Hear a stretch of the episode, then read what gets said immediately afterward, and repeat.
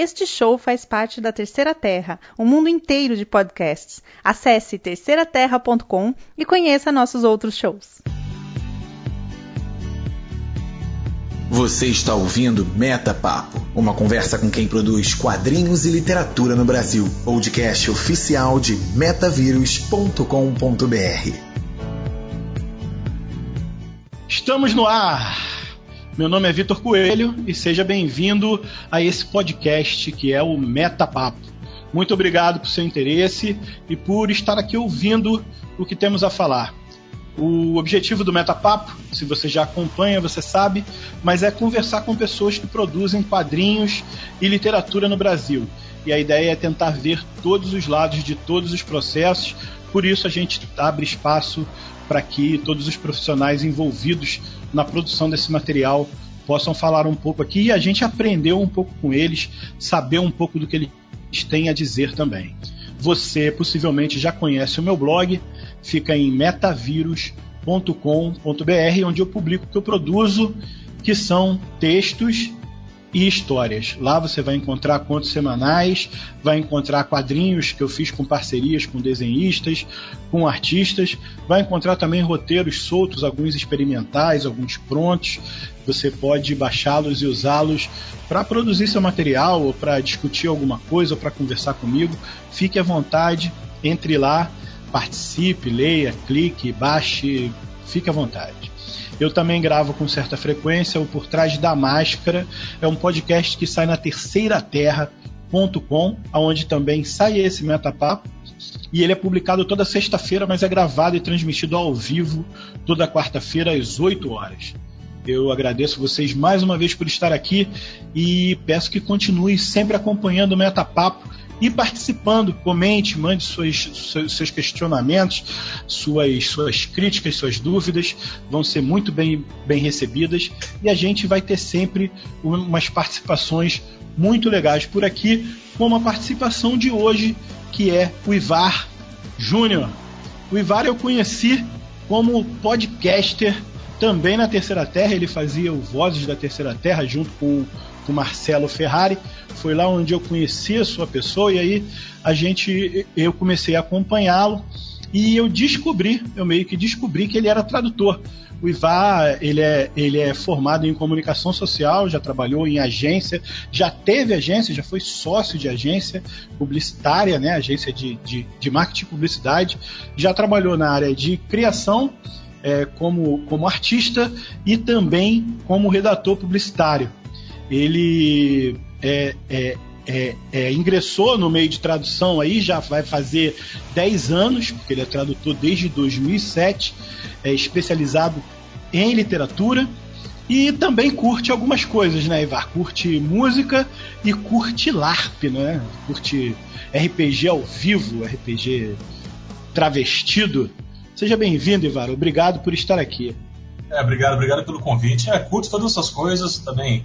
Universo nerd de maneira geral, né? Enfim, um pouquinho de tudo aí. Tá? To, todos somos nerds, né? Todos, todos... Ah, hoje em dia virou, hoje em dia virou moda essa nerd. É verdade. Não, mas a gente, a gente é true nerd, cara. A gente é nerd de raiz. É. Pois é, a gente não é aquele nerd que só, que só assiste The Big Bang Theory e se veste igual os caras. Não, cara, o negócio aqui vai mais fundo. A gente bate a boca por causa do Batman, sabe?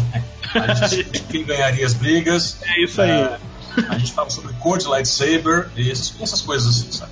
A gente é aquele nerd que, era, que sofria bullying na escola, pô. Presta atenção. Aquele nerd que não podia chegar na escola com uma revista de super-herói que apanhava, né? É isso aí. É... Você tem um monte de livros traduzidos, muitos deles estiveram nas...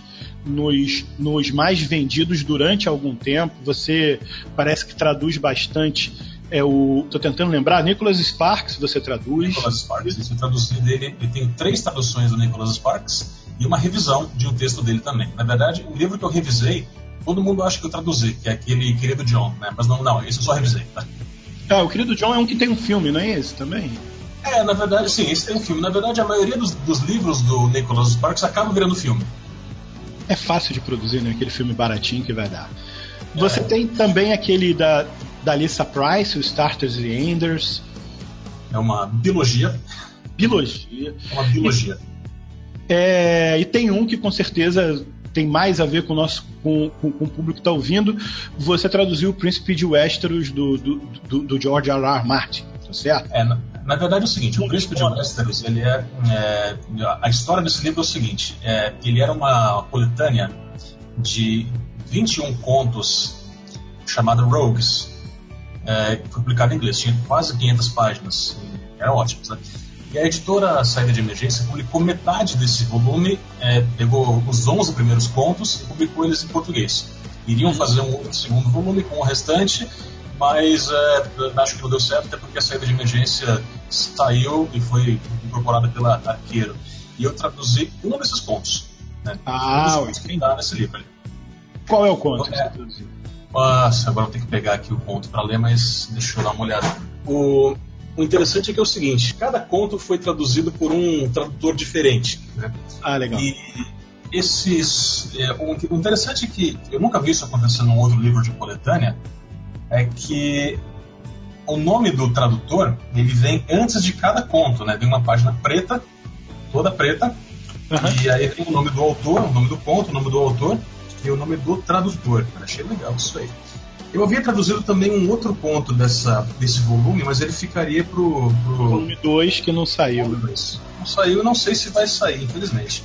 Na verdade, até a segunda história eu achava melhor. Aqui, achei o nome do conto, cara. Um Jeito Melhor de Morrer, do Paul Cornell. Cara, e você tem ideia de quantos livros você já traduziu até hoje? Você tem isso na cabeça? Eu tenho aqui, são mais de trinta e seis, cara. São mais de trinta e seis. Que foram publicados. Porque às vezes a, a, acontece da editora contratar a minha tradução, como a tradução de uma pessoa, um tradutor qualquer.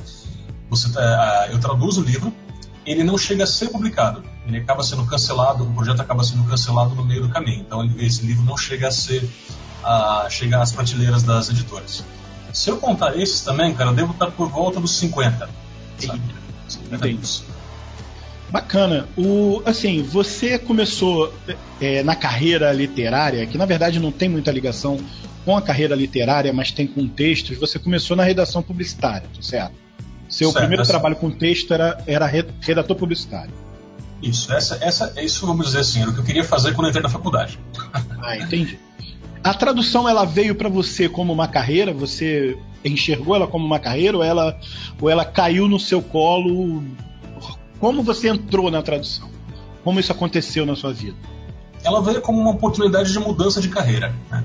Eu estava tentando trabalhar com uma parte de publicidade, mas aqui no interior, cara, é meio complicado, sabe? Eu, eu acho que, assim, isso é uma reclamação geral do pessoal que é designer, publicitário, de maneira geral, porque se você não está envolvido com uma agência de maior porte, uh, os clientes menores, eles não têm aquela... aquela uh, eles não dão o valor necessário, vamos dizer assim, a um texto bem elaborado, um gráfico bem elaborado, um logo bem feito, essas coisas, né?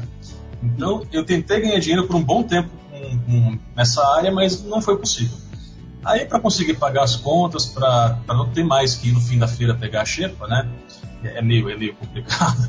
Mas aí eu comecei a dar algumas aulas de inglês. E trabalhei como professor de inglês também durante uns dez anos. E chegou um momento em que eu estava assim, poxa, meu, eu tô aqui, eu não desgosto do que eu faço. Acho legal poder ajudar as pessoas, mas eu vejo que eu estou ficando para trás. Uhum. Conversei com uma amiga e ela falou, ah, você quer fazer um trabalho por fora? Você quer traduzir algumas coisas? Aí eu falei, ah, posso tentar, né? Legal, pelo menos assim, eu continuo mais ou menos nessa linha de linguagens, que eu já estou bem, com bastante experiência, e volto a trabalhar mais com texto, né? Uhum. Eu trabalhei com essa... A minha primeira experiência profissional com tradução foi na área de, de saúde.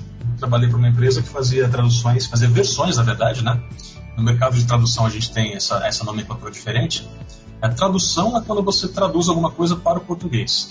E a versão é quando você traduz alguma coisa para outro idioma. É um, é um detalhe do pessoal da profissão mesmo, né? Então a gente fazia versões para o inglês de artigos da, da área de enfermagem. Artigos científicos assim que uh, geralmente eram publicados em algumas revistas, da, aqueles periódicos específicos que vão para o pessoal de pesquisa mesmo. A maior parte era de enfermagem também. Volta e meia apareceu um de odonto, apareceu um de zootecnia, deu trabalho pra caramba. Mas a maioria era área de saúde. Aí, é, passei um ano e pouco nessa, nessa empresa. e depois fui convidado por uma outra amiga a trabalhar com texto literário. Certo. No começo, é, no começo foi, eu comecei como revisor, e aí eu pedi para a editora, falei, escuta, eu trabalhei um bom tempo com tradução aqui, já trabalho com linguagens há tanto tempo, é, é, será que eu poderia fazer um teste para tradutor? Aí eles me passaram um teste, e foi aprovado, e eu comecei a traduzir uh, livros mesmo, comecei a trabalhar com o mercado de literatura. Isso foi, literatura foi em dois mil e nove, finalzinho de dois mil e oito, começo de dois mil e nove mesmo. E desde então, eu tenho, uh, é, vamos dizer assim, o meu sustento, a maior parte dele tem vindo da tradução de literatura.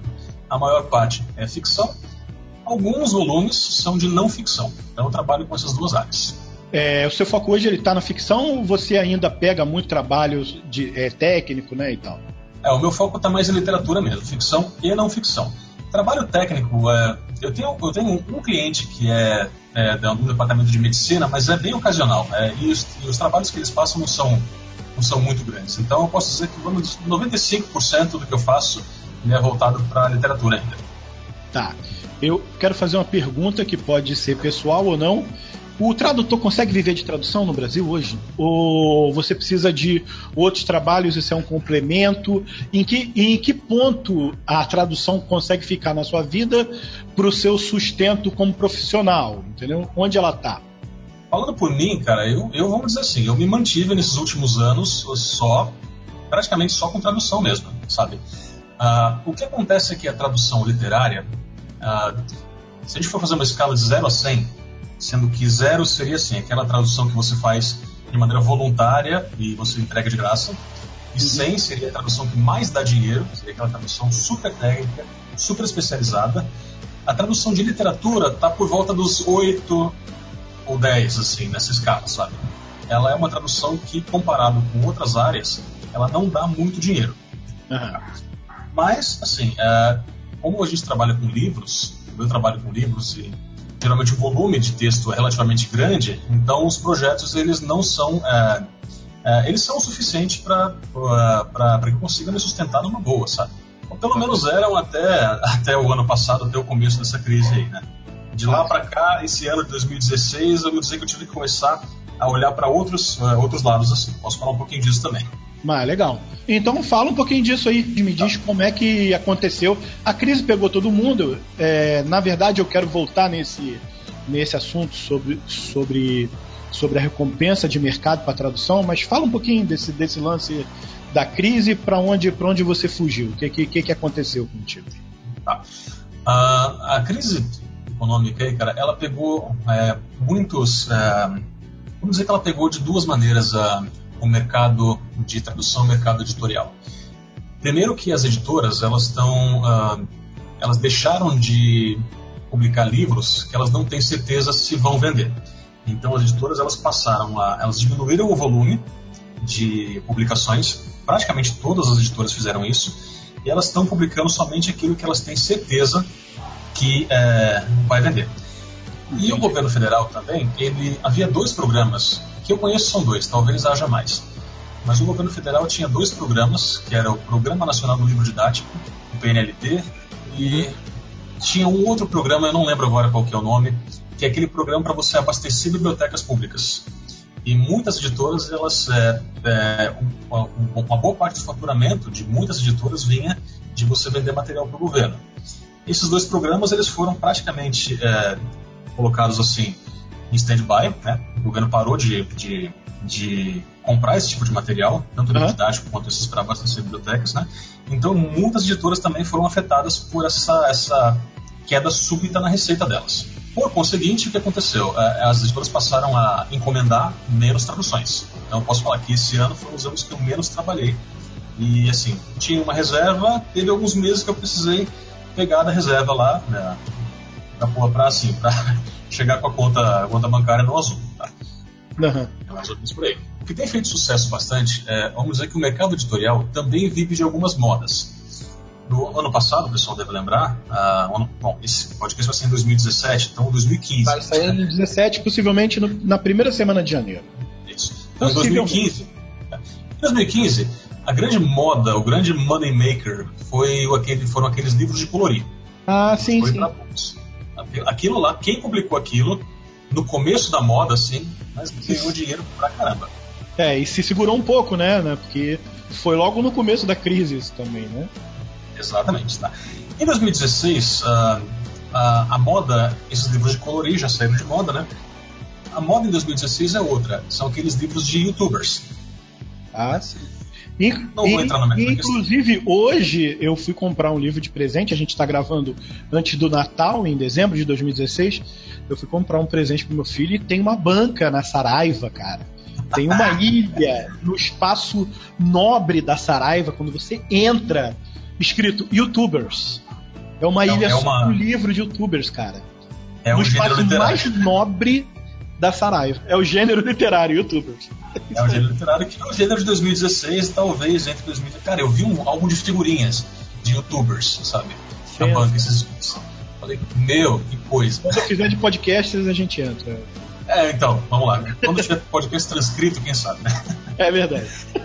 Enfim, eu não quero entrar no mérito de, de, de qualidade da literatura, porque, assim, por um lado, é, tem alguns textos que são bem rasos. Por outro lado, comercialmente é um produto interessante, porque é isso que o pessoal quer comprar. Então, as editoras vão publicar livros de youtubers. Tá? Ah, e eu digo, Ivar, às vezes eu digo, desculpa te cortar, mas é, eu tenho uma frase que eu falo com as pessoas, é assim, quem sou eu para dizer o que deve ser publicado na literatura, sabe? Cara, vai ter coisa boa, vai ter coisa ruim, e eu tenho certeza que tem youtuber que tem coisa boa para falar, cara. Não, não é só besteira, mas, né? É, com certeza, cara. Assim, e a, e a, e a, a, eu fui numa palestra do Mário Prata, o cara, o cara ser youtuber não, não quer dizer que ele não, não, não tem nada pra dizer. Não é, não é, é. automático, né? Ah, eu fui naquela palestra do Mário, numa palestra do Mário Prata que ele fez uma vez, cara, e assim, ele falou uma coisa que eu, eu achei assim, muito legal. Ele falou, meu, você não pode pegar uma coisa assim que as pessoas falam, ah, mas isso aqui não tem conteúdo nenhum, sabe? E você ficar metendo pau naquilo, dizer que não presta. Não, alguém gosta, sabe? Se estão comprando é porque as pessoas gostam daquilo. Claro. E eu tenho uma outra opinião também, que é o seguinte. Durante muito tempo falaram que o brasileiro não lia. Pensando um pouco nesses anos, de lá pra cá, sabe, desde quando eu via isso na escola, o que acontece é que, quando eu era um pouco mais novo, na verdade, assim, o brasileiro não lia porque não tinha livros interessantes para ele ler. Eles estavam ao gosto do consumidor, sabe? Hoje em dia você tem. Então, se o cara quer comprar um livro de youtuber, cara, se, um, se o filho meu, não tem, se algum filho meu quisesse comprar um livro de youtuber, cara, ótimo, você está lendo alguma coisa. Tá? Verdade. E depois você pode evoluir para um texto um pouco mais complexo, talvez, não sei. Tá? Ou não, sei lá, mas está lendo. Tá?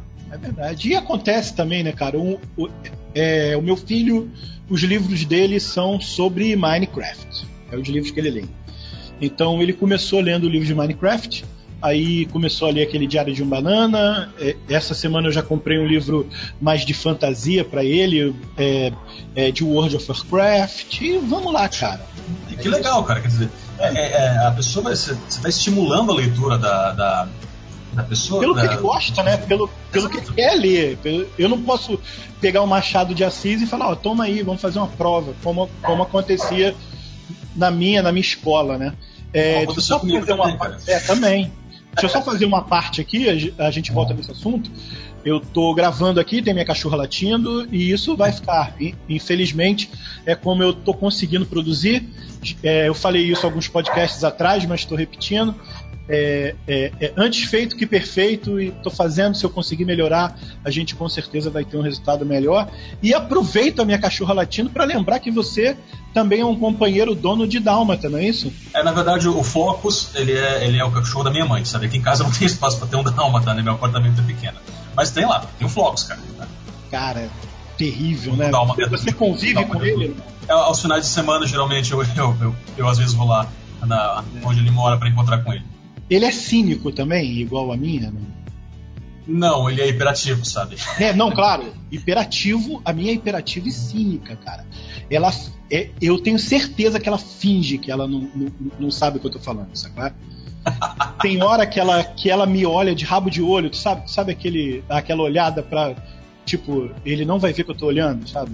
Ah, olha sei, sei. Assim, cara. Meu Deus, é um cachorro inteligentíssimo, cínico, teimoso e, e desesperado de hiperativo. Desesperado. Cara, contar, contar uma curiosidade dela aqui. ela é, ela é tão desesperada, quando ela ouve minha esposa, ouve alguém, ela é tão desesperada, cara, que aqui em casa tem um corredorzinho no, no final do quintal. Ela não reduz pra, pra passar no corredor. Ela deixa o corpo bater na parede pra correr pro outro lado, sabe? Entendeu? Isso que ela faz. Ela vem correndo, vira de lado, deixa a parede parar ela, né? Ela bate o corpo na parede. Cara, desespero. Ela já usa o ambiente a seu favor, assim, né? Já, cara, é... Então, desculpa aí o barulho, é mas, mas vai ficar.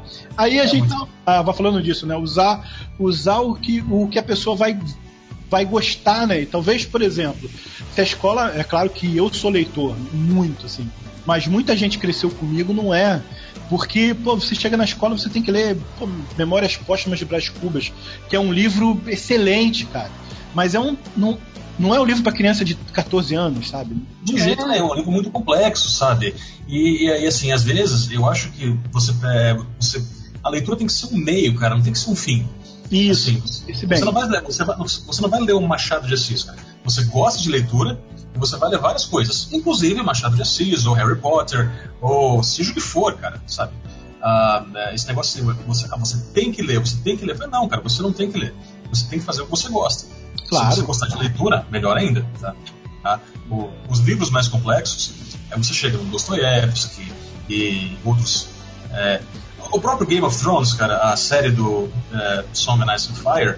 É uma, uma literatura pesada, cara, até pelos temas que são abordados ali. É verdade, é verdade. E, assim... É estranho, porque, assim, é um livro muito leve, é um livro com, com uma linguagem muito simples, mas é um livro com um tema muito pesado, né? É, a linguagem do livro é direta, mas, assim, a, os temas abordados, assim... E é, é interessante que, assim, a, a, a, mesmo com tudo isso, é um livro que o pessoal mais jovem... Eles estão gostando de ler, claro que tem um apelo da televisão também, tá? Isso é excelente, porque uma coisa ajuda a, a promover, uma obra ajuda a promover a outra, né? Mas é, o, mais, o mais interessante é que é, as pessoas estão lendo porque gostam, estão lendo aquilo que gostam, então hoje elas têm essa opção. A coisa de vinte anos atrás, a coisa de quinze anos atrás, você não tinha tanta opção, além da, vamos dizer assim, dos clássicos da literatura brasileira, portuguesa, e aqueles infantos juvenis que é, Coleção Vagalume, é, meu primeiro contato com coisa interativa, com literatura interativa, aqueles livros do é, Coleção Enrola e Desenrola. Enrola e Desenrola, cara. E antes do livro-jogo ainda, sabe? Cara? Antes Nossa, do livro-jogo eu lembro, eu lembro disso. Cara, e você vai pela porta e vai pra página vinte e três. Isso aí. Você só não rola dado como livro-jogo, né? Mas é, mas é isso aí, você escolhe o caminho que você quer fazer. Escolhe. Ou seja, era, era os primórdios do R P G narrativo, olha aí, não tem... Exato, cara, é, é, é o que eles chamam de literatura interativa, e uma, uma coisa muito interessante, é, que deixava a coisa bem mais imersiva, é que era, eram livros, tanto o livro-jogo quanto o Enrola e Desenrola, o Escolha Sua Aventura também, que era série, uh, é, eram livros narrados em segunda pessoa, né? Então, quer dizer, o autor falava com você, falava você contigo aí, falava, você tá numa sala assim, assim, era como se fosse um mestre do R P G, já assim, já te... colocando ali dentro da história. Isso é uma verdade. Coisa assim, fenomenal. Adorava. Gastava o dinheiro do meu pai assim, que até não poder mais. Não, cara, o meu, o meu, o, o, o que hoje as crianças compram de, de, de fita de videogame, né, de, de game, de jogo, de C D e tal, pra mim era livro da Coleção Vagalume, né, cara? Eu ia com minha mãe e ficava rodando aquela estante, que era sempre uma estante gi- gi- giratória, rolando pra ver ah, qual eu não tinha pra, pra comprar, né, uma vez por mês, cara. Era, era uma paixão, adorava. É, nessa época eu estava na quinta, ou quarta, quinta, quinta ou sexta série. Na quinta série eu lembro que a escola que eu frequentava, nessa época eu morava no Rio Grande do Sul, uh, tinha o dia da biblioteca. Então quando chegava o dia da biblioteca, se não me engano na sexta-feira, hum. as bibliotecárias sabiam que o pessoal da quinta série iam até lá e já preparavam o balcão com os títulos adequados para aquela idade. Ah, que maneiro. A Coleção Vagalume tinha assim, tinha uma, uma parte muito grande da coleção estava lá, sabe? Pegava, em uma semana devorava o livro, devolvia na seguinte, pegava outro, era uma beleza. Porra, sensacional. É, e você tem, tem alguma experiência de tradução nessa área de livro, livro mais assim? Porque eu sei que você, você gosta de música, você gosta de R P G uhum.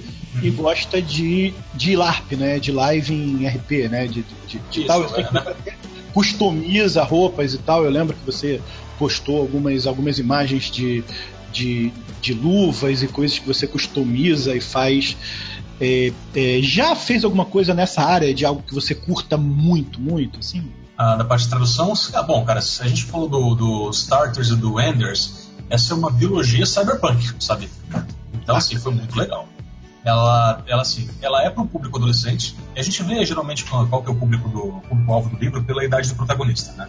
Uhum. Então, os protagonistas são, assim, tem dezesseis, quinze, dezesseis anos, e eles estão num mundo meio futurista e tem uma situação bem legal ali que é ah, os adultos do mundo, praticamente todos, eles foram ah, dizimados por uma praga, e sobraram só as crianças, que são os Starters, e sobraram os velhos, que são os Enders, uhum. sabe? Então, é, e isso é num, numa relação um pouco mais futurista, então você tem alguns, algumas, ah, aqueles gadgets, aquelas coisas assim, então é legal, sabe? Ah, e foi, e, ah, isso foi também uma moda que teve há uns três anos atrás, que foi a moda das distopias, quando chegou, chegaram Jogos Vorazes e seus é, assemelhados, assim, né? Isso, então, e um monte de gente na, no, no, no caminho.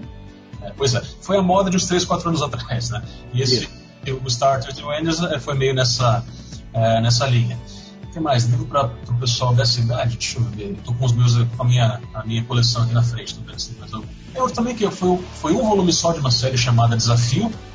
Era para ser três, foi publicado com um. Né? Uhum. A editora não levou adiante a série da C J Redline.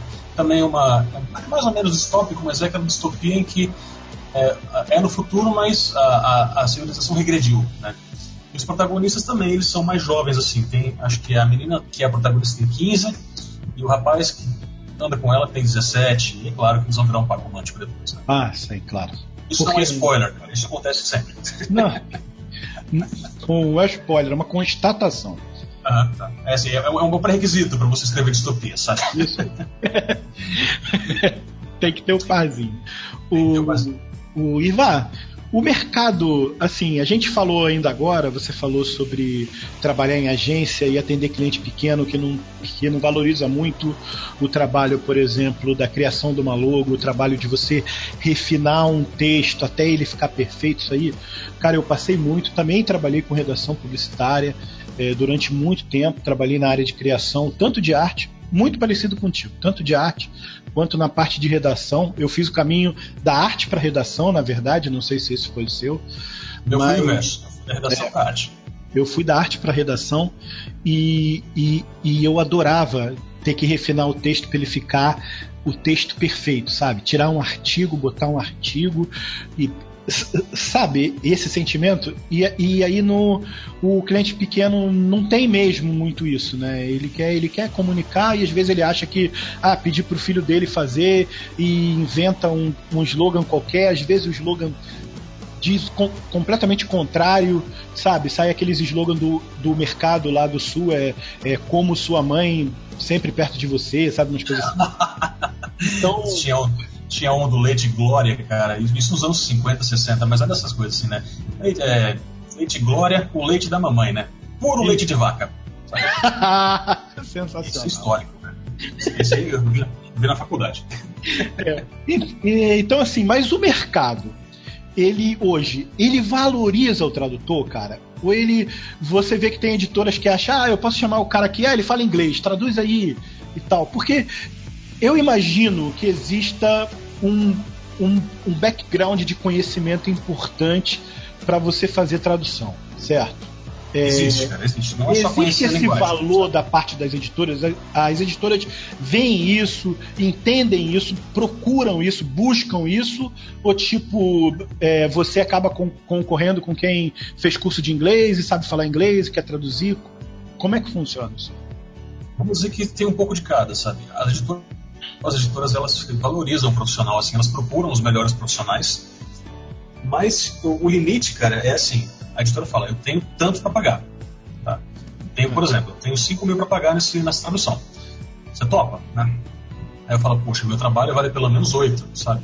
Uhum. Aí eu jogo a contraproposta, eu assim, tô dando um exemplo hipotético, né? Eu acho claro. Que eu sei, mesmo tem jeito, né? Olha lá, ó, Eu, eu, o, meu, o meu trabalho vale oito, podemos fazer por oito? Aí a editora fala, ó, não dá, tá? Aí eu posso, né, falar, ó, então desculpa, não posso fazer, não tenho como, não compensa pra mim. Fiz isso não faz um mês com uma editora que veio me prospectar. Eles estavam pagando muito pouco, sabe? Uhum. É uma editora legal, tudo, mas assim, fala, poxa, uh, fala, desculpa, mas por esse valor que estão oferecendo, eu não cheguei a falar isso para eles, né? Eu só pensei, é, falei, por esse valor que estão oferecendo, eu prefiro utilizar o meu tempo para procurar outros clientes, sabe? Claro, entendo. Então ex- existe, existe uma, uma, uma, uma, uma procura também pra, por um contato de qualidade, mas a verba para cada projeto é o que limita isso. Tá? E alguns tradutores eles é, não aceitam porque às vezes para eles não compensa, ou então os caras estão ah, ah, é, como é que eu vou dizer? Ah, eles estão assim, ou já estão com outros projetos, assim, alguns tradutores eles têm assim, o cronograma desse cheio, né? Já aconteceu comigo uma época isso aí também, tive que recusar trabalho porque eu não conseguiria entregar no prazo é, que a editora precisava. Falar, ó, eu desculpa, eu já estou com o cronograma cheio, não vai dar, né? Mas existe essa preocupação sim. O que um tradutor é, que seja iniciante ou que não seja competente, ah, ou a editora vai, vai ter que pagar um segundo tradutor para refazer todo o trabalho, e eu já tive que fazer isso, uhum. num livro do Nicholas Sparks. A editora teria que assim, dispensar todo o primeiro trabalho, ou então vai ter que ver é, as, as, as figuras que vêm, é, a, os profissionais que vêm depois do tradutor no processo de produção do livro, que são o preparador, ou copydesk, né, dependendo do, do lugar que se chama de um jeito diferente. O preparador ele compara a tradução com o texto original e vê se não, não faltou parágrafo, se as coisas não estão muito fora, se você não tá, se o tradutor não tomou muitas liberdades com o texto, né? Então, uhum. o preparador faz isso. Aí depois vem um revisor. Geralmente é um revisor, às vezes para livros importantes, livros que as editoras chamam de aposta, né? Aqueles, aqueles que eles esperam que vendam, que vendam bastante. Às vezes você tem dois revisores e, em raros casos, você tem três revisores para um livro. Na Querido do Sparks, eu revisei, Querido John, eu fui o terceiro revisor. Aquela coisa, tio, você tá no gol, você uhum. não pode já passar mais nada. Entendi. Opa, é um trabalho de, de, de muita responsabilidade, né? O revisor tem uma responsabilidade imensa, sabe? Especialmente o segundo e, no caso, o terceiro revisor. Não pode passar nada. Então, assim, se uma tradução não for, não for bem feita, tá? Esses profissionais, o preparador, o revisor, e depois até também o editor, que é o, a, a, é o é, vamos dizer, na editora, assim, lá dentro você tem a pessoa que é responsável pelo projeto do livro. Geralmente é um editor ou um assistente editorial, né? Então, essas pessoas, elas vão ter um trabalho muito grande e, assim, é, são coisas que estão além do, do, vamos dizer assim, do trabalho para o qual eles foram contratados, né? Então, um tradutor que não esteja, que não, que não tenha a competência necessária, ele vai ah, atrapalhar, às vezes, todo o cronograma de produção do livro. E, to, e, e o cronograma é assim, ele, ele não, não tem muita flexibilidade, porque a tradução tem que estar pronta numa data, depois a preparação em outra, a revisão em outra. Ou a gráfica geralmente está agendada para aquilo. E se você uhum. atrasar, você paga multa para a gráfica, porque a gráfica está parada esperando o seu, o seu, o seu material chegar.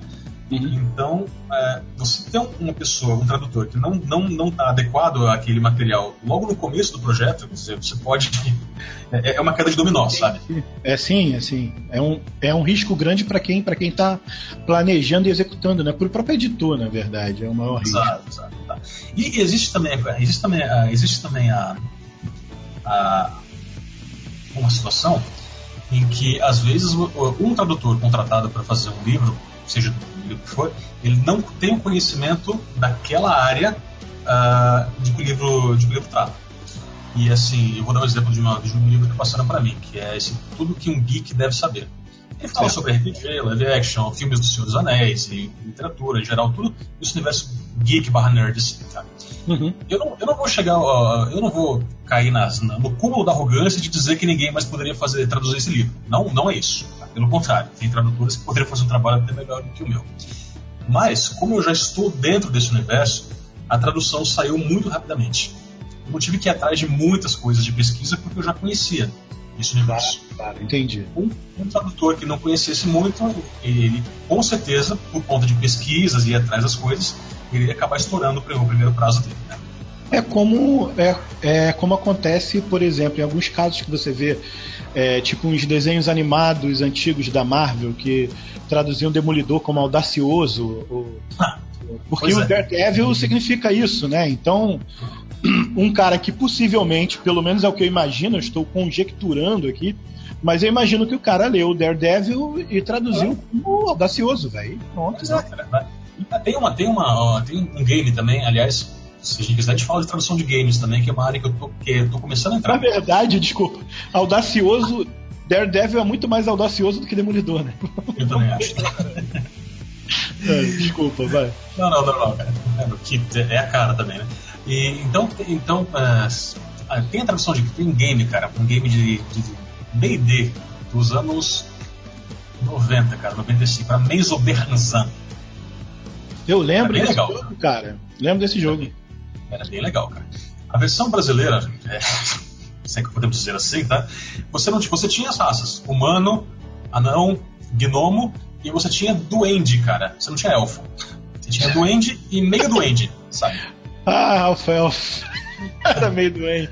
Inteiro. Elfo, né? É isso, né, cara? É um cara, é um é. cara que, não, que não tem. É, eu não falo que ele seja inculto, mas ele não tem essa cultura, né? Ele não, ele não tá nessa cultura. Aquilo não faz parte do universo, ou o que a gente chama assim, de repertório dele, né? Então, assim, é. a tradução tá correta? É, está correta, né? Está adequada? Não, não tá adequada. É isso aí. É, que o pessoal, é... né, porque a galera, assim, quem não ria reclamava, sabe? Você falou de jogo. Jogo, eu tenho, eu tenho ouvido muito a expressão um jogo localizado, né? Então eu pesquisei sobre localização, tem um pouco a ver com tradução, mas não é exatamente tradução, né? É, qual é a diferença entre, entre traduzir e localizar? Vamos dizer que a localização, que a tradução, ela está dentro da localização. Quando você localiza, você traduz, sim, mas você faz outras coisas, né? Você, por exemplo, uh, uh, E, e tudo isso são sugestões que você dá pro, pro, pro desenvolvedor do jogo, e ele aceita ou não, né? Quem bate o martelo é o dono do, é o dono da coisa. Mas, por exemplo, vamos supor, tem uma cena no, em algum jogo que você, que um personagem está de luto, tá? Suponho. Uhum. Se o cara está de luto na, numa, numa, numa ambientação ocidental, ele está de preto. Se é uma se é um, se é um público asiático, tá? A cor do luto para o Japão, especialmente, é branco. Certo. Na, é, tinha um país, agora não vou lembrar que país que era, mas que as pessoas se vestem de verde quando estão de luto, ou tem uma faixa verde no braço, algumas coisas assim. Entendi. Eu acho que em algum lugar do Oriente Médio, não vou lembrar porque agora, até o pessoal me perdoa que faz tempo que eu li essa referência. Mas essas são sugestões que um localizador daria para o desenvolvedor. Fala, ó, se você está fazendo para público japonês, então nessa cena aqui, troca a cor da roupa desse personagem, porque você não trabalha só com a linguagem, você adapta também É, questões culturais. Você é, às vezes você coloca, você fala assim, por exemplo, a, se você vai é, localizar um jogo, um aplicativo também, não só jogos, não só jogos, mas aplicativos também. E se você vai localizar o aplicativo para algum país de língua árabe, então você fala, ó, cara, o menu ele não pode começar do lado esquerdo da tela, tem que começar do lado direito. É. As pessoas leem de, é, da direita para esquerda. Às vezes o desenvolvedor não se liga nisso, sabe? Uhum. Então esse, esse é, é, é o localizador, ele também trabalha com esses aspectos, ele não se prende somente ao texto. Ah, a localização, então, é algo mais sociocultural do que, do que traduzir, né? Do que, do que... Ela envolve mais, ela envolve esse trabalho também, né? Além da tradução do texto, sim. Tá, mas quando, mas quando a gente fala es- especificamente de texto, a gente só fala de tradução, não fala de localização, nada disso. Não, não, a gente não fala de localização quando você trabalha com texto, ou de literatura, ou de ou técnico, não, não. Você não, fala não. Só se envolver uma questão cultural, de imagética, imagem, figura, é, é, é, é, elementos de, de envolvimento humano, etcétera. É, se você, especialmente, especialmente se o, se o público-alvo da, da, do teu produto é, tiver uma cultura muito diferente da sua. Então é legal fazer um estudo sobre o que é importante para essas pessoas, de modo que você consiga oferecer um produto que esteja adequado às expectativas deles, sabe? E é o que eles esperam receber é, um game, um aplicativo, um site, às vezes, sabe? É, eu sei que você falou um pouco já, eu vou dar, um, dar uma mudada de assunto, voltar um pouquinho atrás. Você já explicou um pouco como funciona a editora no que tange a tradução, né? Você falou sobre primeiro tradutor, segundo revisor, etcétera. Mas... É, É, é, fala de novo pra mim, assim, ou, ou faz um, um cronograma ou, ou, ou, ou me explica passo a passo como acontece o envolvimento do tradutor dentro, dentro da editora. O editor entra em contato com você, ele te passa um briefing, ele te passa o livro, ele fala assim, ah, esse livro você tem mais liberdade, traduz aí mais livre, esse livro eu quero que seja bem específico. É, é, antes, desculpa, antes de entrar nesse assunto da, da liberdade ou especificidade, assim, é, me, me fala um pouco o cronograma de como funciona o editor em contato contigo. Ele liga, é, é, acertaram o preço, acertaram o trabalho, o que, que acontece daí para diante? Quanto tempo você tem, mais ou menos, para traduzir um livro e quais são as, as etapas e os passos desse processo? Tá. Uh, bom, geralmente o contato do editor comigo é feito por e-mail, cara. Eu acho que eu nunca recebi uma ligação de um editor para oferecer trabalho. É, tentando lembrar aqui. Não, não, tudo, tudo contato é por e-mail, até porque tudo fica registrado também por escrito. Então geralmente acontece assim, ó, sou editora tal. A editora tal entra em contato comigo e fala assim, fala, vai, ó, a gente tem essa proposta aqui, a gente tem esse livro para fazer, uhum. O valor é tanto. Geralmente uh, tem, tem muitas editoras que trabalham com o valor por lauda, né? E lauda, para quem, quem não conhece, é uma página de dois mil e cem caracteres. Então você manda o Word montar depois, você divide por dois mil e cem, você tem lá quantas laudas tem o seu texto. Uhum. Alguns outros, algumas outras editoras, isso tem ficado mais comum nos últimos anos, elas já te mandam o valor fechado. Falou, ó, eu tenho esse projeto, o livro é tal, eu te pago tanto. Aí o prazo é esse. Né? Dependendo... Não, não varia do... muito, assim, eu, eu achei que você tinha... tipo um prazo, talvez por lauda, falar, ah, tantas laudas eu levo mais ou menos uma, duas, três semanas, ou, ou não, é bem, é bem livre isso aí, depende de negociação. É, na, assim, é, depende das editoras, por exemplo, eu já, eu já tive, eu já tive, assim, um livro, eu tenho, eu tenho aqui no, no meu portfólio, por isso que foi, um, foi uma loucura. É, um Ponto do Destino, ele tem setecentas e oitenta páginas, cara, eu fiz ele em seis semanas, sabe, por... quase morri. Imagina. Ele é um tijolo, sabe? Na verdade, acho que é o livro mais espesso que eu tenho na minha estante.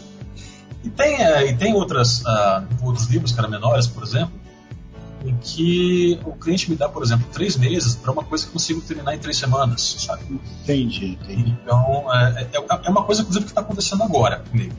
Tem uma editora que é, me contratou para fazer um livro clássico, estou traduzindo Jane Austen. Nunca tinha pegado um livro... É, tão antigo, tá sendo uma experiência legal, tá, tá dando trabalho pra caramba. É mesmo? E, é, cara, é, é complicado, porque a, o, o editor pediu que mantivesse um estilo mais antigo, mais antiquado, vamos dizer assim. Entendi. Eu tô, eu tô gastando meu português machadiano ali, é, como nunca fiz antes, sabe? Tá ok, tá ok. Uh, e aí, uma outra, um outro gerente da mesma editora entrou em contato comigo sexta, sexta-feira ontem, né? Estamos sábado gravando, foi ontem. Falou, ó, a gente tem esse livro aqui para você fazer, uma fantasia medieval. Ele tem ele tinha uma contagem de laudas baixa, tinha duzentas e poucas laudas, mas eles colocaram um prazo para mim para é de março, sabe? Uhum. Então, quer dizer, é, isso é, varia muito do cronograma da, da, da própria editora, com o que, que eles querem lançar. Então, geralmente, é, o, o, o, o prazo que eu recebo pro livro são de quatro a seis semanas, tá? Ou mais ou menos, dependendo do livro, mas geralmente é isso, para fazer o, o para fazer toda a tradução de um livro, de, vamos dizer assim, meio que padrão, mas chega na, ban- na, na banca, chega na, na livraria, um livro de duzentas e cinquenta, trezentas e cinquenta páginas, é mais ou menos isso aí. Tá? E, tá? Aí o editor fala assim, ó, então o prazo é tal, o, o, o o valor é tanto, ou por laudo ou valor fechado, tá? A resenha do livro, eles mandam geralmente um link para a Amazon, um link para o Goodreads, às vezes mandam até o P D F inteiro do livro para dar uma olhada, tá? Sem compromisso. Entendi. E aí eu falo, topo, ou assim, eu falo, ó, nesse prazo não dá, podemos fazer um pouco mais adiante, ou então, é, ó, tá muito baixo o valor, para mim não dá, podemos, então tem uma negociaçãozinha, a hora que a gente acerta, eu já coloco o livro no meu cronograma. E aí, por exemplo, uh, geralmente, uh, cada tradutor faz de um jeito, né? Uh, eu uso, sim. Eu, eu, geralmente, antigamente eu recebia os livros na, em papel. O, uh, ou o pessoal me enviava o próprio volume em inglês, ou às vezes, eles, se eles tinham só o P D F do livro, eles imprimiam todo o P D F e mandavam para mim aquele calhamaço dentro do envelope. E eu ficava com aquilo do lado aqui trabalhando. E aí eu faço, a meta que eu faço geralmente é um número de páginas do livro por dia. Então assim, falei, ó, uma, uma segunda-feira eu tenho que fazer da página cem até a página cento e vinte para eu conseguir manter isso dentro do, do prazo, do meu cronograma, sem correr, sem ter que fazer, sem ter que, sem ter que assim, virar à noite trabalhando, porque chega uma hora que o dedo não aguenta mais, o olho não aguenta mais, a cabeça já não quer mais olhar para o monitor, essas coisas assim. Uhum. Esse cronograma ele é assim, se, é, se eu tenho, se é um livro que eu faço em quatro semanas, eu monto o cronograma para cinco, porque sempre tem uma emergência, ou então tem que sair para resolver alguma coisa, banco, essas coisas assim. Sim. Então tem que deixar uma folguinha ali para recuperar depois e equilibrar o, o tempo perdido e tal. Isso. É, às vezes acontece, cara. Às vezes, por exemplo, surge um imprevisto, num, num, eu perco o dia inteiro, não consigo nem chegar perto do, do material. Falei, ok, eu transfiro que eu ia fazer naquela quarta-feira no dia seguinte, né, vai pra quinta, e o que seria feito na sexta vai pro sábado, ou então eu divido aquilo lá. Se eu tenho que fazer vinte páginas por dia ou quinze, sei lá, depende do livro, né, tá bom, da, até o final do programa eu vou ter que aumentar isso aqui um pouco mais e colocar uma página a mais por dia para compensar esse dia que eu perdi, né? Então eu, traba- eu trabalho com uma planilha, uma planilha de Excel, né, que eu montei ali, e assim, se eu alterar um dadozinho aqui, ela já recalcula todo o cronograma ali pra mim. Ou seja, você é metódico aí com o seu, com seu cronograma e tal, né? Tudo. Cara, prazo pra, mim é, prazo pra mim é sagrado, cara, porque ah, muito, é, até porque os contratos, cara, prevêem multa se você é, não, não eu, eu também, assim, eu fico, eu fico maluco com prazo, mas cara, eu não consigo me organizar. A minha organização é, é, é Deus me levando, sabe?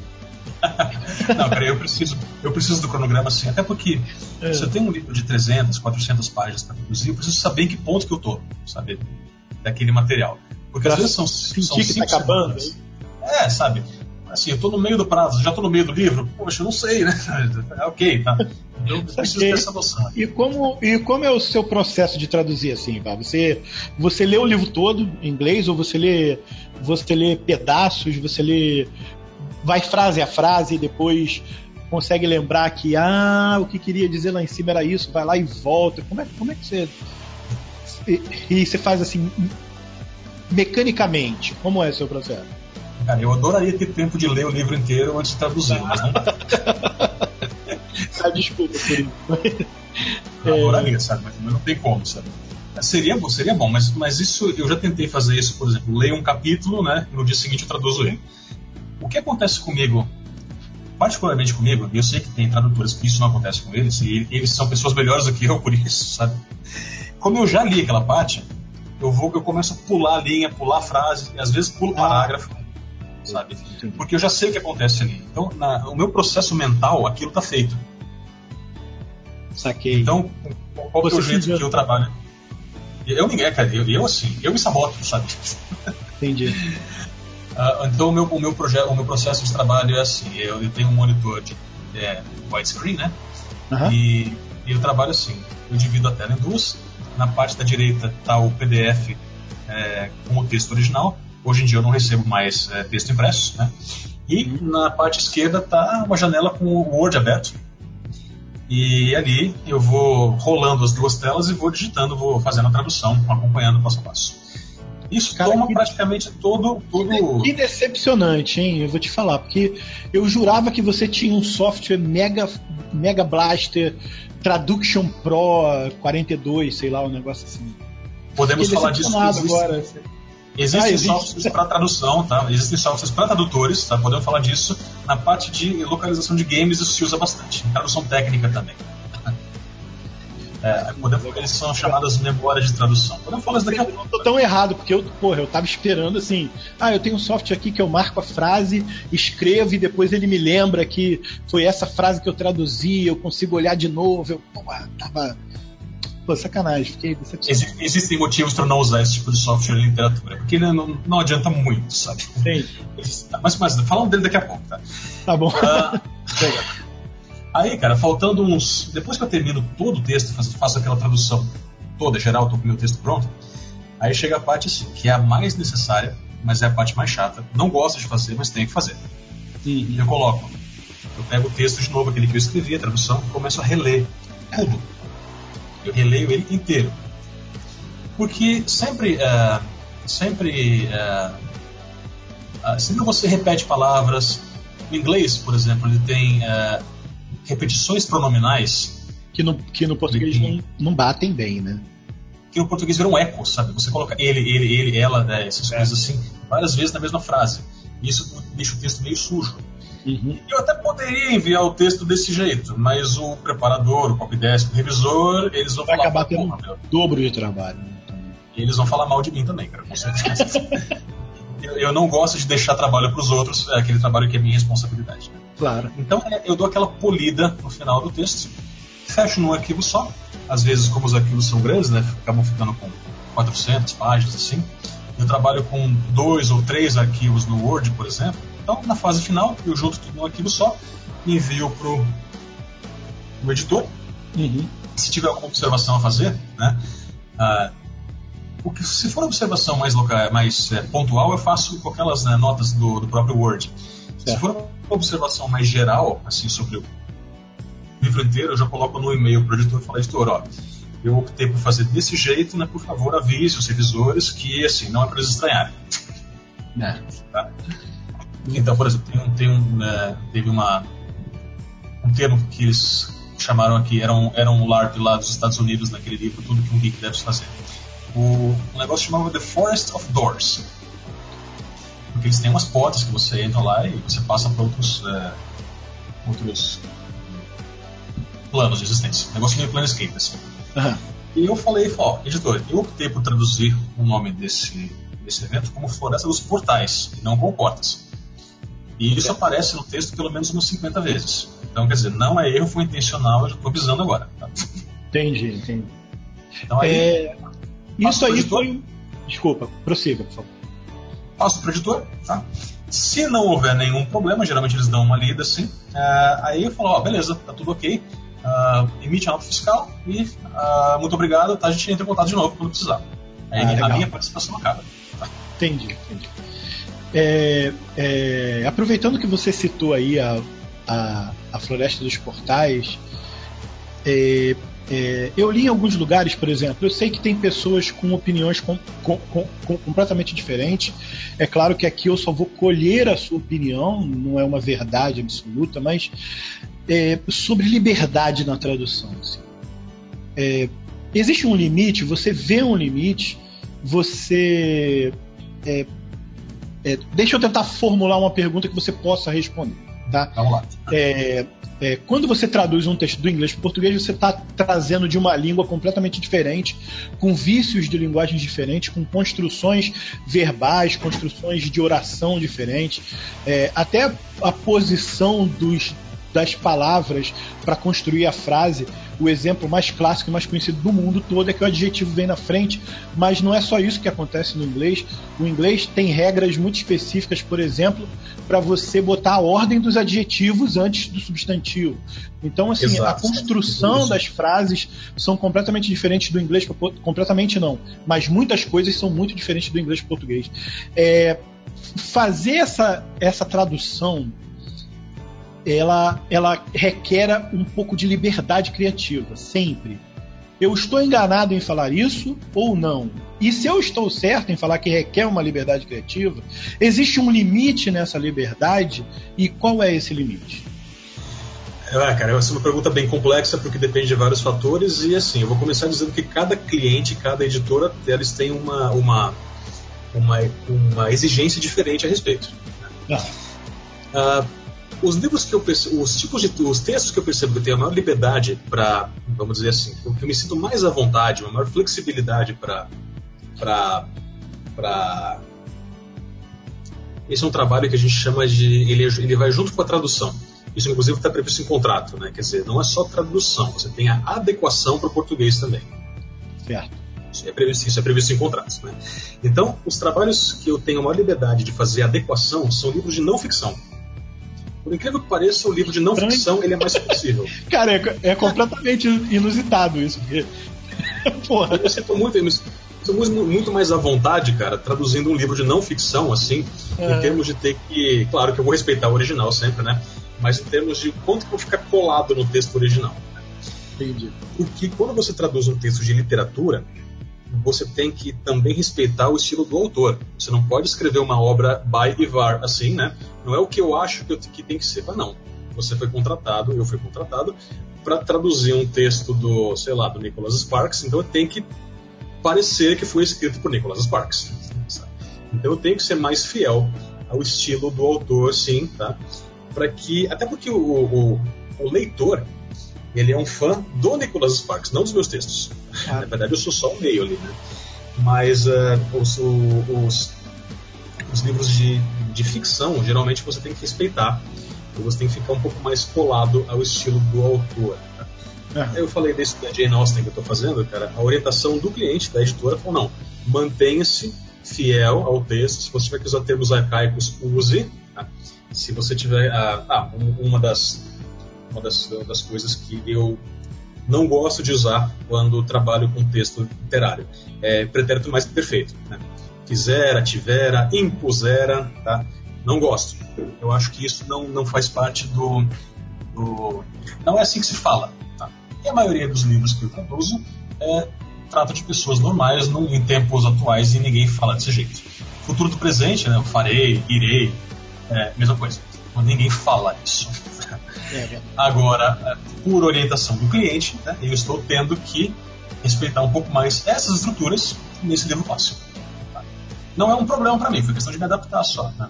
Mas quando eu trabalho com um texto mais, uh, mais próximo da nossa realidade, ou então do nosso tempo aqui, são algumas estruturas que eu prefiro não fazer uso delas, para que isso fique mais próximo da linguagem do leitor também. É, e quais são os cuidados que você toma, e especificamente para que... É, porque assim, eu escrevo também, e eu, e eu, tenho, eu tenho a minha escrita fluida, né, que é aquilo que eu escrevo facilmente. Eu pego um texto e escrevo, e eu tenho alguns exercícios que eu faço de estilo, né? Ah, vou tentar escrever algo é, nesse estilo... Porra, e eu tenho que me forçar, e às vezes eu levo porra, semanas para escrever um texto de, de, de uma lauda ou duas, sei lá. É, acontece. Então, assim, é, é, quais são os cuidados que você tem para manter, por exemplo, o texto do Nicholas Sparks com a cara do Nicholas Sparks e o texto da... da, da eu esqueci o nome da menina. Ah, eu vou abrir seu site aqui para lembrar. O texto, por exemplo, da Lisa Price... como um texto da Lisa Price. Não fica tudo assim, com a cara, um pouco com a cara do Ivar, por mais que você não queira. Não... Existe essa dificuldade para você? Ou, ou, ou, ou como você está lendo o texto do cara, você já percebe, ah, a estrutura dele é essa, eu vou manter isso? É, acho que tem um pouco de cada, né? Porque muitas vezes, para a gente saber, pra gente saber o, tipo, o jeito que o cara escreve, o estilo do próprio autor, você tem, assim, a... você primeiro tem que analisar o público-alvo dele. Então, os livros do Nicholas Sparks, eles são feitos de maneira geral para público feminino. Claro que homens, mulheres, qualquer, qualquer gênero lê os livros do Nicholas Sparks, mas eles são geralmente focados no público feminino. Então, é, eu tomo um pouco mais de cuidado para demonstrar a questão da sensibilidade tanto dos personagens quanto do texto, quando o autor fala sobre sentimentos e sobre... É, as elucubrações que os personagens têm, esse tipo de coisa. Então, é, pensando assim, no público-alvo, né, você descobre mais ou menos o estilo do autor porque ele escreve para aquele grupo de pessoas. Lisa Price, ele é um livro para... Uh, os livros da Lisa Price, o Enders e o Starters, eles são para o público adolescente. Então, qual que é uh, o que acontece ali? Você tem uh, o vocabulário daquele grupo, que tem gírias específicas, e ele é um texto muito direto, você não tem floreio. Assim como eu também não poderia florear muito o texto, né? Então, deixar... As frases geralmente são mais curtas, tá? Então, isso tem que ser respeitado para que seja um texto da Lisa Price. Tá? E eu fui apenas a pessoa que trocou de um para o outro. Tá? Então, são, são, são algumas características do texto que você... No começo, você estuda, sabe? Essas características. Nas, nos primeiros capítulos, sabe? Você vai acostumando com o texto. Na, depois que você passa dos... primeiros, vamos dizer assim, os primeiros cinco, seis capítulos do livro, mais ou menos, isso já, tá, já fica automatizado. Mais ou menos, sabe? Você acaba, você acaba uh, absorvendo o estilo do autor e você saca como é que ele funciona e você saca assim, a, a, até onde você eu pode. Você poderia até escrever um livro dele, né? Deixa que eu escrevo o próximo aqui mesmo. Eu... Ah, cara, é, é, vamos, vamos, vamos ver assim. Existem, existem no, no mercado editorial aqueles ghostwriters, né? Claro. Aquela pessoa que é contratada para escrever um livro. Eu não sei se esses autores têm. Já me fizeram uma oferta para escrever um livro de um youtuber, né? Eu só não aceitei, não, não pude aceitar por conta de inexperiência no, na área, e eu precisaria de um prazo maior. Mas, Mas seria, uma, seria, uma, seria, uma, seria uma coisa interessante fazer. Essa é uma experiência legal. A gente tá, tá, tá chegando ao fim, Ivar. Eu tento manter. Mas já, cara? Eu, é... nem falei da, eu nem falei do programa de localização não, ainda. Nós, daquele... nós vamos falar. A gente está se aproximando, então. A gente está se aproximando do fim. Eu tento não deixar esse podcast com, com uma, muito mais de uma hora, pelo menos. Eu vou te fazer umas duas perguntas finais. A gente vai falar aí do, do programa, mas vamos falar sobre, sobre quais são as grandes dificuldades no mercado de tradução.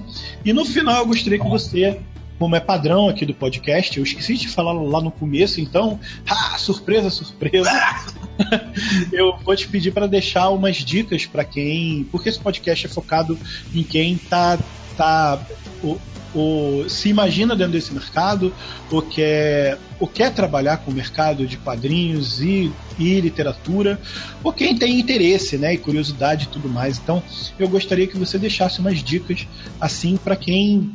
para quem quer se preparar como tradutor, que tipo de coisa ele precisa estudar, que tipo de, de ferramentas é, é, é, intelectuais e até ferramentas físicas também, que você imagina que ele precisa ter. A gente, eu vou te fazer algumas perguntas, a gente vai para um jabá rápido, você vai poder falar do seu material, e na volta eu gostaria que você deixasse essas dicas aí, se for da sua conveniência, tá? É claro, tá? O que eu puder fazer para mostrar para o pessoal que é... e gostaria de entrar nesse mercado, nessa área assim, uh, faltam faltam bons profissionais, tá? Ah, e legal. Uma, uma dica que eu vou dar também. Não, não, agora não, agora não. Você dá a dica depois. Depois, tá? depois, depois disso. Então tá, segura aí, segura aí. Então vocês já viram que ele tá doido pra dar a dica, então fica ligado, no final vai rolar a dica do Ivar aí. Ivar, eu queria fazer umas duas perguntas. Eu queria depois que você explicasse quais são os softwares, porque eu realmente tenho uma curiosidade. Cara, eu, eu adoro ferramentas que, que facilitam o trabalho. Eu, eu, quando descobri o Celtics, não sei se você conhece, é um, é um software para escrever roteiros, né? É, e depois o Tio Nitro, que você também conhece, com certeza. Conheço, Tio Nitro, conheço. Ele me indicou o Scrivener, cara. E o Scrivener, é excelente, cara, excelente. Adoro, olha que... adoro esse programa. Então, adoro conhecer essas ferramentas, assim, adoro. Mas eu gostaria de saber de você, principalmente, é assim... Não, me fala, me fala do, do, do programa e depois eu faço a pergunta final. Vamos lá. Tá bom. Vamos fala lá. Aí quais são as, as ferramentas que tem. Tá. Existem ferramentas para tradução e são programas especializados para você realmente traduzir textos, tá? Lembrando, não é um programa que faz tradução automática. Isso de maneira nenhuma, tá? Não é. Não é o não Google é. Translate, não. não. O Google Translator, ele é muito bom como ferramenta, só que as pessoas usam ele como muleta, sabe? Colocam o texto inteiro lá e aperta o botão. Aquele botão de você chamar estou com sorte, sabe? Quando o texto é muito longo. Estou com sorte, tá aí. Pois é. uh, mas enfim, né? Eu uso o Google Translate algumas vezes, né? Ele é uma ferramenta que eu uso, mas para traduzir palavras, não para traduzir sentença inteira. É, para palavras ele é muito bom, mas agora sentença inteira não dá, não tem sentido. Não dá. Uh, seguinte, existe é, o que a gente chama de é, o Computer Aided Translator, é, Computer Aided Translation Tools, também conhecido como CAT Tools, CAT de gato mesmo. Uhum. Ele, é, ele é um programa que assim, ele vai pegar, uh, você alimenta ele com o texto original. E ele vai ficar parecendo uma, uma, uma tabela com duas colunas. Então tem a tabela da esquerda, que tem as linhas do texto original, e você vai traduzindo na, na, na, na, na coluna da direita. E existe ali um controle que o texto faz para dizer o quanto aquela tradução está correta, está próxima, né? E vai em porcentagem, cinquenta por cento, noventa e nove por cento, noventa e oito por cento, algumas coisas assim. O grande barato desse programa, especialmente quando você traduz texto técnico, coisas que têm uh, uh, um vocabulário muito específico, e você coloca lá, ah, vamos, pegar, vamos pegar o seu exemplo. Tem um texto sobre o, o, o Demolidor. Uhum. Ele tem lá, aparece o texto Daredevil, Daredevil, outra coisa. E aí você começa a fazer a tradução, a tradução na coluna da direita. Aí você coloca lá, você colocou o Demolidor. Você disse pro programa que Daredevil é Demolidor. Uhum. Mais abaixo, aparece de novo Daredevil na esquerda. Ele já joga o Demolidor. Como você, como você já, já traduziu Daredevil como Demolidor, o programa vai te falar, fala, ó, escuta, esse texto aqui você já traduziu como Demolidor. Posso deixar ele automaticamente assim? Tá? Então, você vai alimentando o vocabulário daquele programa. Legal. Tá? E é, mas você ainda traduz tudo, tá? Você só automatiza algumas tarefas. Mas é você que tem, você tem que traduzir traduzir o, vo, o vocabulário. É, qualquer, qualquer criança de curso de inglês consegue fazer, né? Não é isso a tradução. Então, por exemplo, você não pode... Se você colocar o audacioso lá... vai ficar audacioso. O programa acusa, fala, ó, isso aqui você traduziu de outro jeito já umas três vezes. Você quer manter ou você quer trocar, né? É, a parte, a parte boa disso, por exemplo, se você tá, tá traduzindo uma série longa, você isso, pode isso. Se, se perder em alguns termos várias vezes... Isso é muito comum, eu já vi várias vezes o mesma, a mesma série de livros citar um elemento por dois nomes diferentes, né? Isso, isso acontece Cat- muito. Quer dizer, catalisador isso, né? E recipiente, é, sabe? Você fica... Isso, para esse tipo de literatura, onde você tem que manter uma, uma uniformidade de nomes e termos, cara, para isso funciona muito bem. Ou então quando você tem, é, você tem uma série, ou mesmo no mesmo livro, já aconteceu comigo também, você tem mais de um tradutor trabalhando naquilo. Então eles têm que tá, estar... tem que estar afinados, o trabalho dos dois tem que estar igual, sabe? O leitor, por exemplo, já trabalhei com livros de tradução em dupla, geralmente um tradutor pega a primeira metade do livro, o outro pega a segunda. Então o leitor não pode, não pode de maneira alguma detectar onde que é a transição de um tradutor para o outro, né? E claro. Então os termos que forem utilizados, o estilo também tem que estar tudo, é, tudo alinhado. Se forem vários volumes, e aí eu penso naquela série de fantasia medieval The Wheel of Time, que são catorze volumes, sabe? Uhum. E que no final de cada volume você tem um glossário com os principais personagens, as, as principais facções, organizações, regiões, países, tá? Então, isso tudo tem que estar uniforme durante os catorze volumes.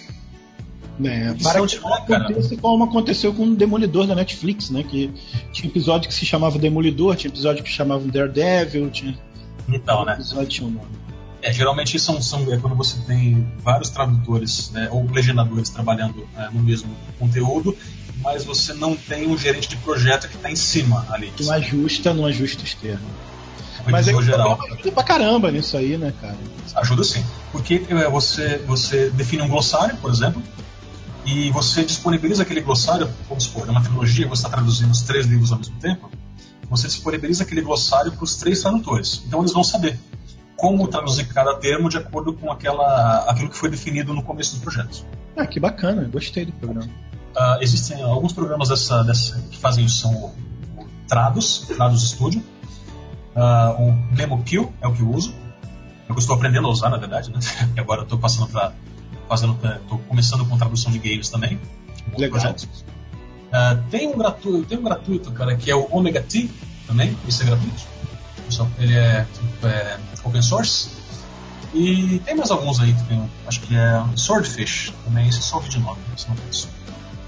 Então as pessoas é, é necessário um treinamento, mas é, geralmente tem uma comunidade de usuários bem forte, ah, além do suporte técnico que você tem com esses programas, né? Consegue ter uma base de conhecimento é, é, sólida, né, para você poder tirar dúvida e resolver e tal, tal. E uma coisa legal também é que assim, você, ah, os bons, ah, os bons cat tools, assim, você tem um arquivo original em P D F, ou você tem um arquivo original é, para games, por exemplo, em X M L. Ele faz é, o O S T. O, como? Ele faz o O S T, ele, ele transforma o, o P D F em texto, é isso? Ele primeiro converte para o esquema de trabalho dele, que são como se fosse trabalhando com aquelas duas colunas, né, com aquelas tabelas com duas colunas, e depois você exporta para o formato que você quiser. Ah, legal, bacana. Eles conseguem fazer isso também, né? Em uma ocasião que eu fui fazer um, uma localização de um, de um game, um shooter, e assim, o programador mandou para mim o arquivo X M L. E na verdade não era nem o que ia fazer, eu estava olhando aquilo para passar para um, para um, para um tradutor de espanhol.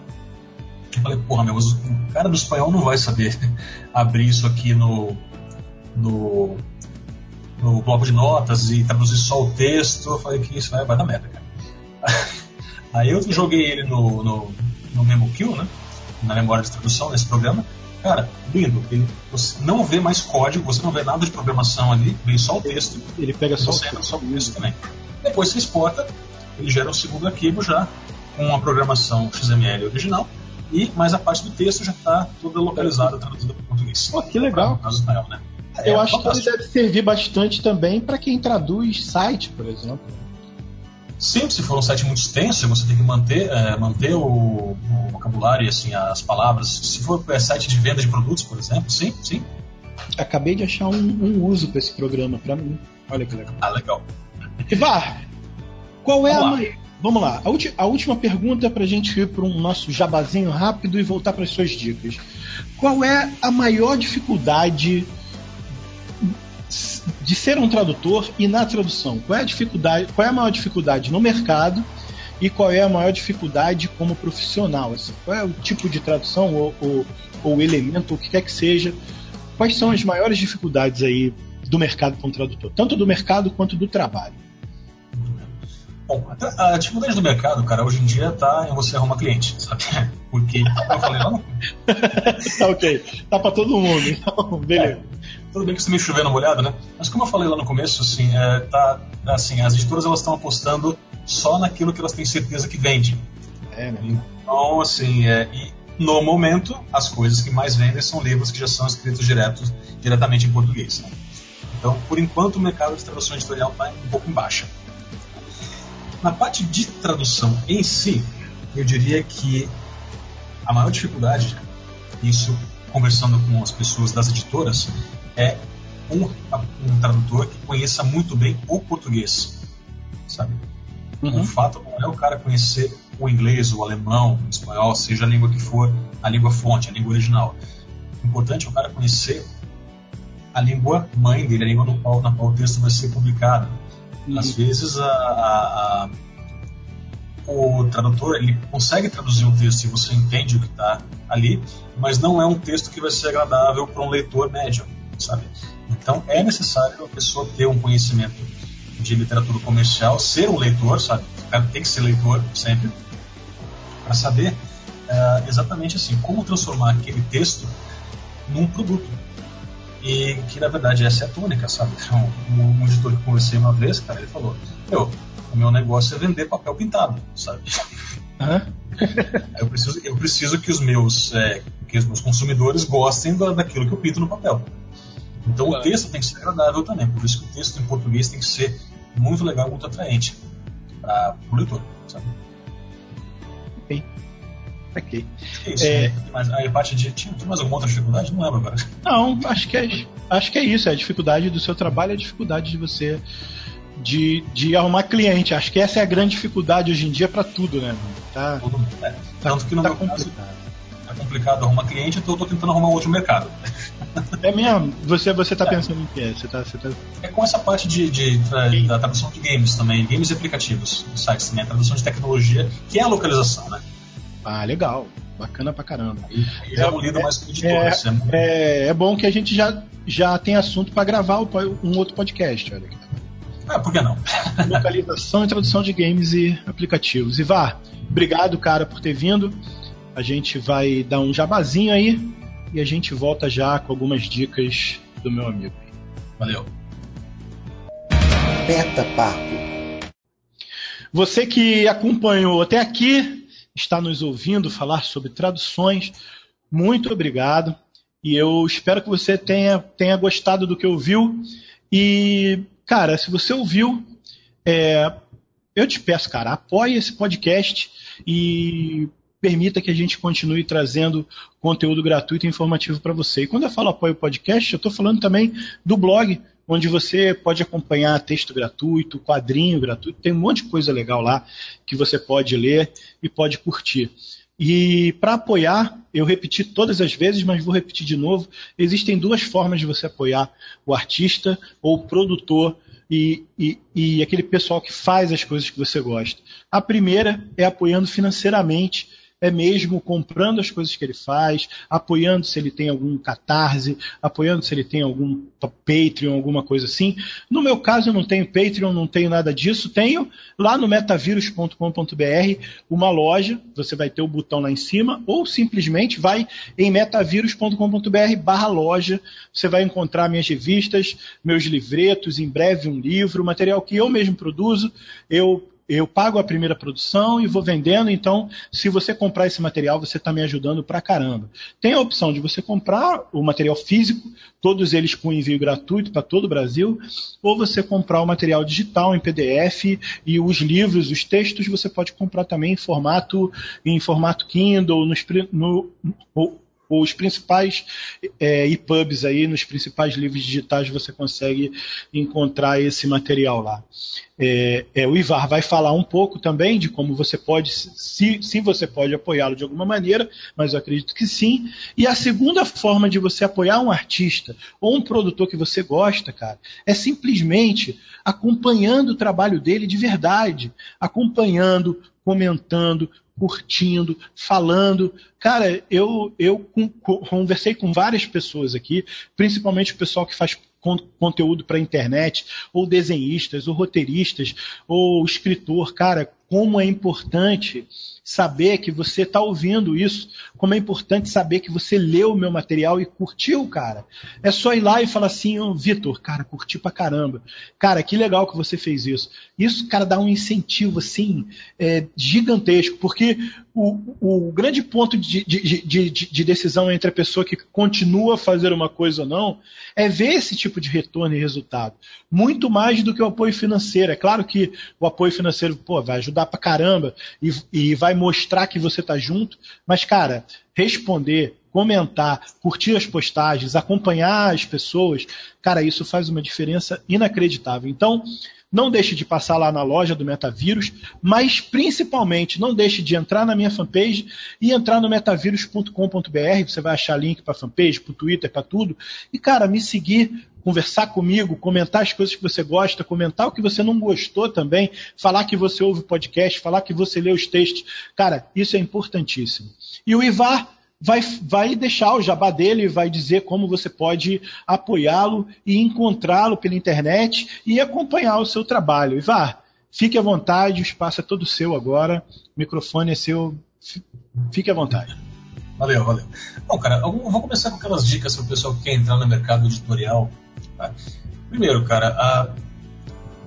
quando você está no mercado editorial trabalhando assim como tradutor, como revisor, como preparador ou copy desk, esse termo varia de, de, de lugar para lugar, tá? Uh, você não vai ter um emprego, assim, a chance de você ter um emprego interno, C L T, lá dentro da editora é muito pequena, porque as editoras, elas contratam esse tipo de serviço conforme elas precisam. Então, às vezes, acontece de ter uma entre-safra, por exemplo, e, vamos supor, já, já aconteceu de ficar três, quatro meses sem material, para sem receber material. Então, uma editora não vai ter um tradutor ou um revisor, alguma coisa lá dentro, pagando o cara durante três ou quatro meses. Então, eles é, perdem esse trabalho conforme precisam, é sob demanda. Então, para você, você quer, se você é bom de português, bom de inglês, se você acha que, que tem... que tem competência para isso, cara, e eu espero que tenha mesmo, porque a gente está precisando de profissionais melhores nesse mercado. O que se faz nesse caso é você ligar para a editora, e quando eu falo ligar, é pegar o telefone mesmo, porque por e-mail, assim, são muito poucas que respondem. Isso, elas chegam a ler os e-mails de prospecção que os, os terceirizados, né, esse pessoal manda. Liga para a editora e fala, ó, eu queria conversar com o departamento editorial. E lá no departamento editorial você fala, ó, eu sou revisor, eu sou tradutor, eu sou preparador de textos, eu, sou, eu tenho essa função. Eu queria, se você já trabalha com isso, ótimo, cara. Você fala, eu queria mostrar meu trabalho para vocês. Se você quer entrar nesse mercado, uh, não chegue pedindo emprego, porque eles não têm. Tá? Eles não têm vaga para isso. Tá? Mas chega assim e fala, escuta, eu sou tradutor, eu trabalho faz, com texto assim, eu queria fazer um teste para ser tradutor de vocês. Geralmente, se você vai traduzir literatura, o teste que eles mandam é um capítulo, dois de livros para você traduzir, te dá um prazo, né? Você faz, devolve, aí sim, aí sim é por e-mail, né? Você recebe o teste por e-mail, se devolve por e-mail, e aí você aguarda. Tá? Mas se você conseguir entrar nesse mercado é mais ou menos por aí. Você não, às vezes não pedir para você mandar currículo, mas geralmente o que as editoras querem, uh, por exemplo, eu não sou formado em letras, seria, vamos dizer, a carreira padrão como tradutor. Eu conheço tradutores que são formados em odonto, tá? Que trabalham com literatura, uh, em, em outras carreiras, tá? Então você pede o teste porque as editoras elas querem uma pessoa que seja competente para produzir textos. A formação superior ela é desejável, tá? Mas assim, não é o fator decisório para uma contratação, para você fazer parte de um projeto de uma tradução ou de uma, da produção de um livro como revisor ou alguma outra, ou ter alguma outra função. Às vezes, algumas editoras têm diagramadores internos ou externos, aí depende de cada, de cada empresa mesmo. Mas o importante, sim, eu tive que aprender isso do pior jeito possível, né? A, a coisa só acontece se você morar numa cidade como São Paulo, Rio, é mais fácil você até tentar ir nas editoras, deixar o seu currículo lá e tentar falar com alguém. Mas o principal, o principal meio de contato mesmo é por telefone. Você passa por várias barreiras e você já consegue falar, na melhor das hipóteses, diretamente no departamento editorial, que é o responsável por entrar em contato com as pessoas que vão fornecer esse tipo de serviço. E aí prepare-se para entregar o seu texto é, o mais impecável possível, porque aquele texto vai ser analisado por pelo menos duas ou três pessoas ali, e eles vão bater o martelo e falar, ó, beleza, esse cara aqui é bom, ou não, esse cara aqui, esse texto aqui não ficou legal, então não é, não é o tipo de coisa que a gente gostaria de publicar, né? E, assim, é, é mais ou menos assim que acontece para você entrar nesse mercado, tem que ir mais ou menos por essa via. Uh, eu já tentei fazer uh, networking também, na Bienal do Livro, na Bienal de São Paulo, que aconteceu esse ano. Esse ano não deu resultado nada. O ano retrasado deu resultado, sim, consegui uma editora boa. Consegui uma, mas era o que, era o que foi necessário. Ah, então é mais ou menos por aí, tá? Entrar mas feiras, assim, tradução literária. Você citou foi. A Bienal do Livro. Feiras não é um bom lugar para você fazer contato com editores e tal? Uh, vamos dizer sim e não, tá? A feira é um bom lugar se você conseguir entrar em contato com alguém do departamento editorial. Muitas vezes nas feiras, quem está lá é o departamento de marketing comercial. ou comercial, ou então pessoas que eles contratam só para é, ficar no stand. É, editoras pequenas, normalmente o editor também é o comercial, né? Então ele vai estar tá lá. Sim, é, sim, sim. Isso acontece, tá? Isso acontece. É. Mas o volume, o volume de negócios da Bienal desse ano não foi tão grande assim, o mercado estava meio desanimado, tá? Então esse ano não deu certo. Mas eu pretendo fazer de novo quando a Bienal voltar. Alguma coisa assim, é, se consegue lá, pelo menos assim, alguns cartões você troca, né? Ah, tem o seu cartão, tem o seu cartão de visita bonitinho, se possível, impresso em gráfica. O cartão impresso em casa, ele tem que ser o seu último recurso, ele não passa uma imagem profissional. Infelizmente, a verdade é isso. Cara, mas assim, é, é, é, eu fui profissional de gráfica também há muito tempo. Na verdade, é, produtor gráfico do mercado editorial. Cara, cartão você encontra muito barato hoje. Né? Hoje em dia, sim. Sabe? Hoje em dia, muito barato. Mil cartões, muito barato. Dá uma procurada que você encontra o material. Legal. Desculpa, tá, eu tá cortando suas dicas, tá? Eu tô... Não, cara, mas é isso mesmo. Eu faço isso com todo mundo, eu só sou muito metido, tipo. Esses cartões, assim, mais simples, cara, você consegue um milheiro, milheiro, termo de gráfica, você consegue um milheiro por vinte a trinta reais, cara, numa qualidade legal, sabe? Isso, depende da quantidade de cores e tal, acabamento, por aí. Bem mesmo, tá? E é isso, cara. O jabazinho, vou passar meus dois, meus dois sites, assim, pra quem quiser acessar, tá. Conhecer um pouco. Dá só, dá, dá só um tempinho, porque, na verdade, o, o, o editor, ele vai editar, porque eu deixei... Você to, to, to, tocar a dica, mas na verdade a gente faz o inverso. O jabá vai entrar primeiro e a dica fica no final. Tá? Pode dar só um tempinho e pode falar o jabá aí como. Bom, vou deixar também meus contatos aqui, é, os dois sites que eu gostaria de. Que eu trabalho com. É, que eu mostro um pouco do meu trabalho, né? Tem meu site de tradutor literário mesmo, que é o w w w ponto ivar ponto net ponto b r. Assim, pode ir lá. E tem também o site dessa empresa que eu estou abrindo com os meus dois amigos, que é para fazer a localização de jogos, aplicativos, sites e board game também. A gente pretende trabalhar com esse mercado se for possível, né? Uh, mesmo tipo. Aí é o w w w ponto rook ponto net ponto b r. Então são esses dois, uh, vamos dizer assim, a minha atividade tradutória está descrita nesses dois sites. Tá? Pode acessar. A gente tem página no Facebook também, eu acho que o Rook tem um, tem um Twitter, Eu não sou chegado muito no Twitter, quem cuida do Twitter é, outro, é o nosso outro sócio lá. Mas a gente tem... Uh, uh, no site você já encontra links para as nossas páginas de rede social também. Legal. Ivar, muito obrigado por estar aqui. É, agradeço mesmo você ter vindo conversar comigo sobre esse assunto. É, é um assunto que eu me interesso muito mesmo, acho muito bacana. Eu, eu, eu adoro, adoro tradução, assim, é um, é um mercado que eu me, me envolveria muito facilmente, é, apesar de estar de tá longe do meu alcance nesse momento, mas é um mercado que eu me envolveria muito facilmente, porque eu gosto pra caramba. Obrigado por ter conversado e espero que as pessoas tenham, tenham curtido bastante essa conversa, e a gente já, já marca depois outra pra gente falar sobre localização, que é um assunto que, pelo que eu entendi, ele, ele se, se estende mais do que, do que o que a gente falou aqui.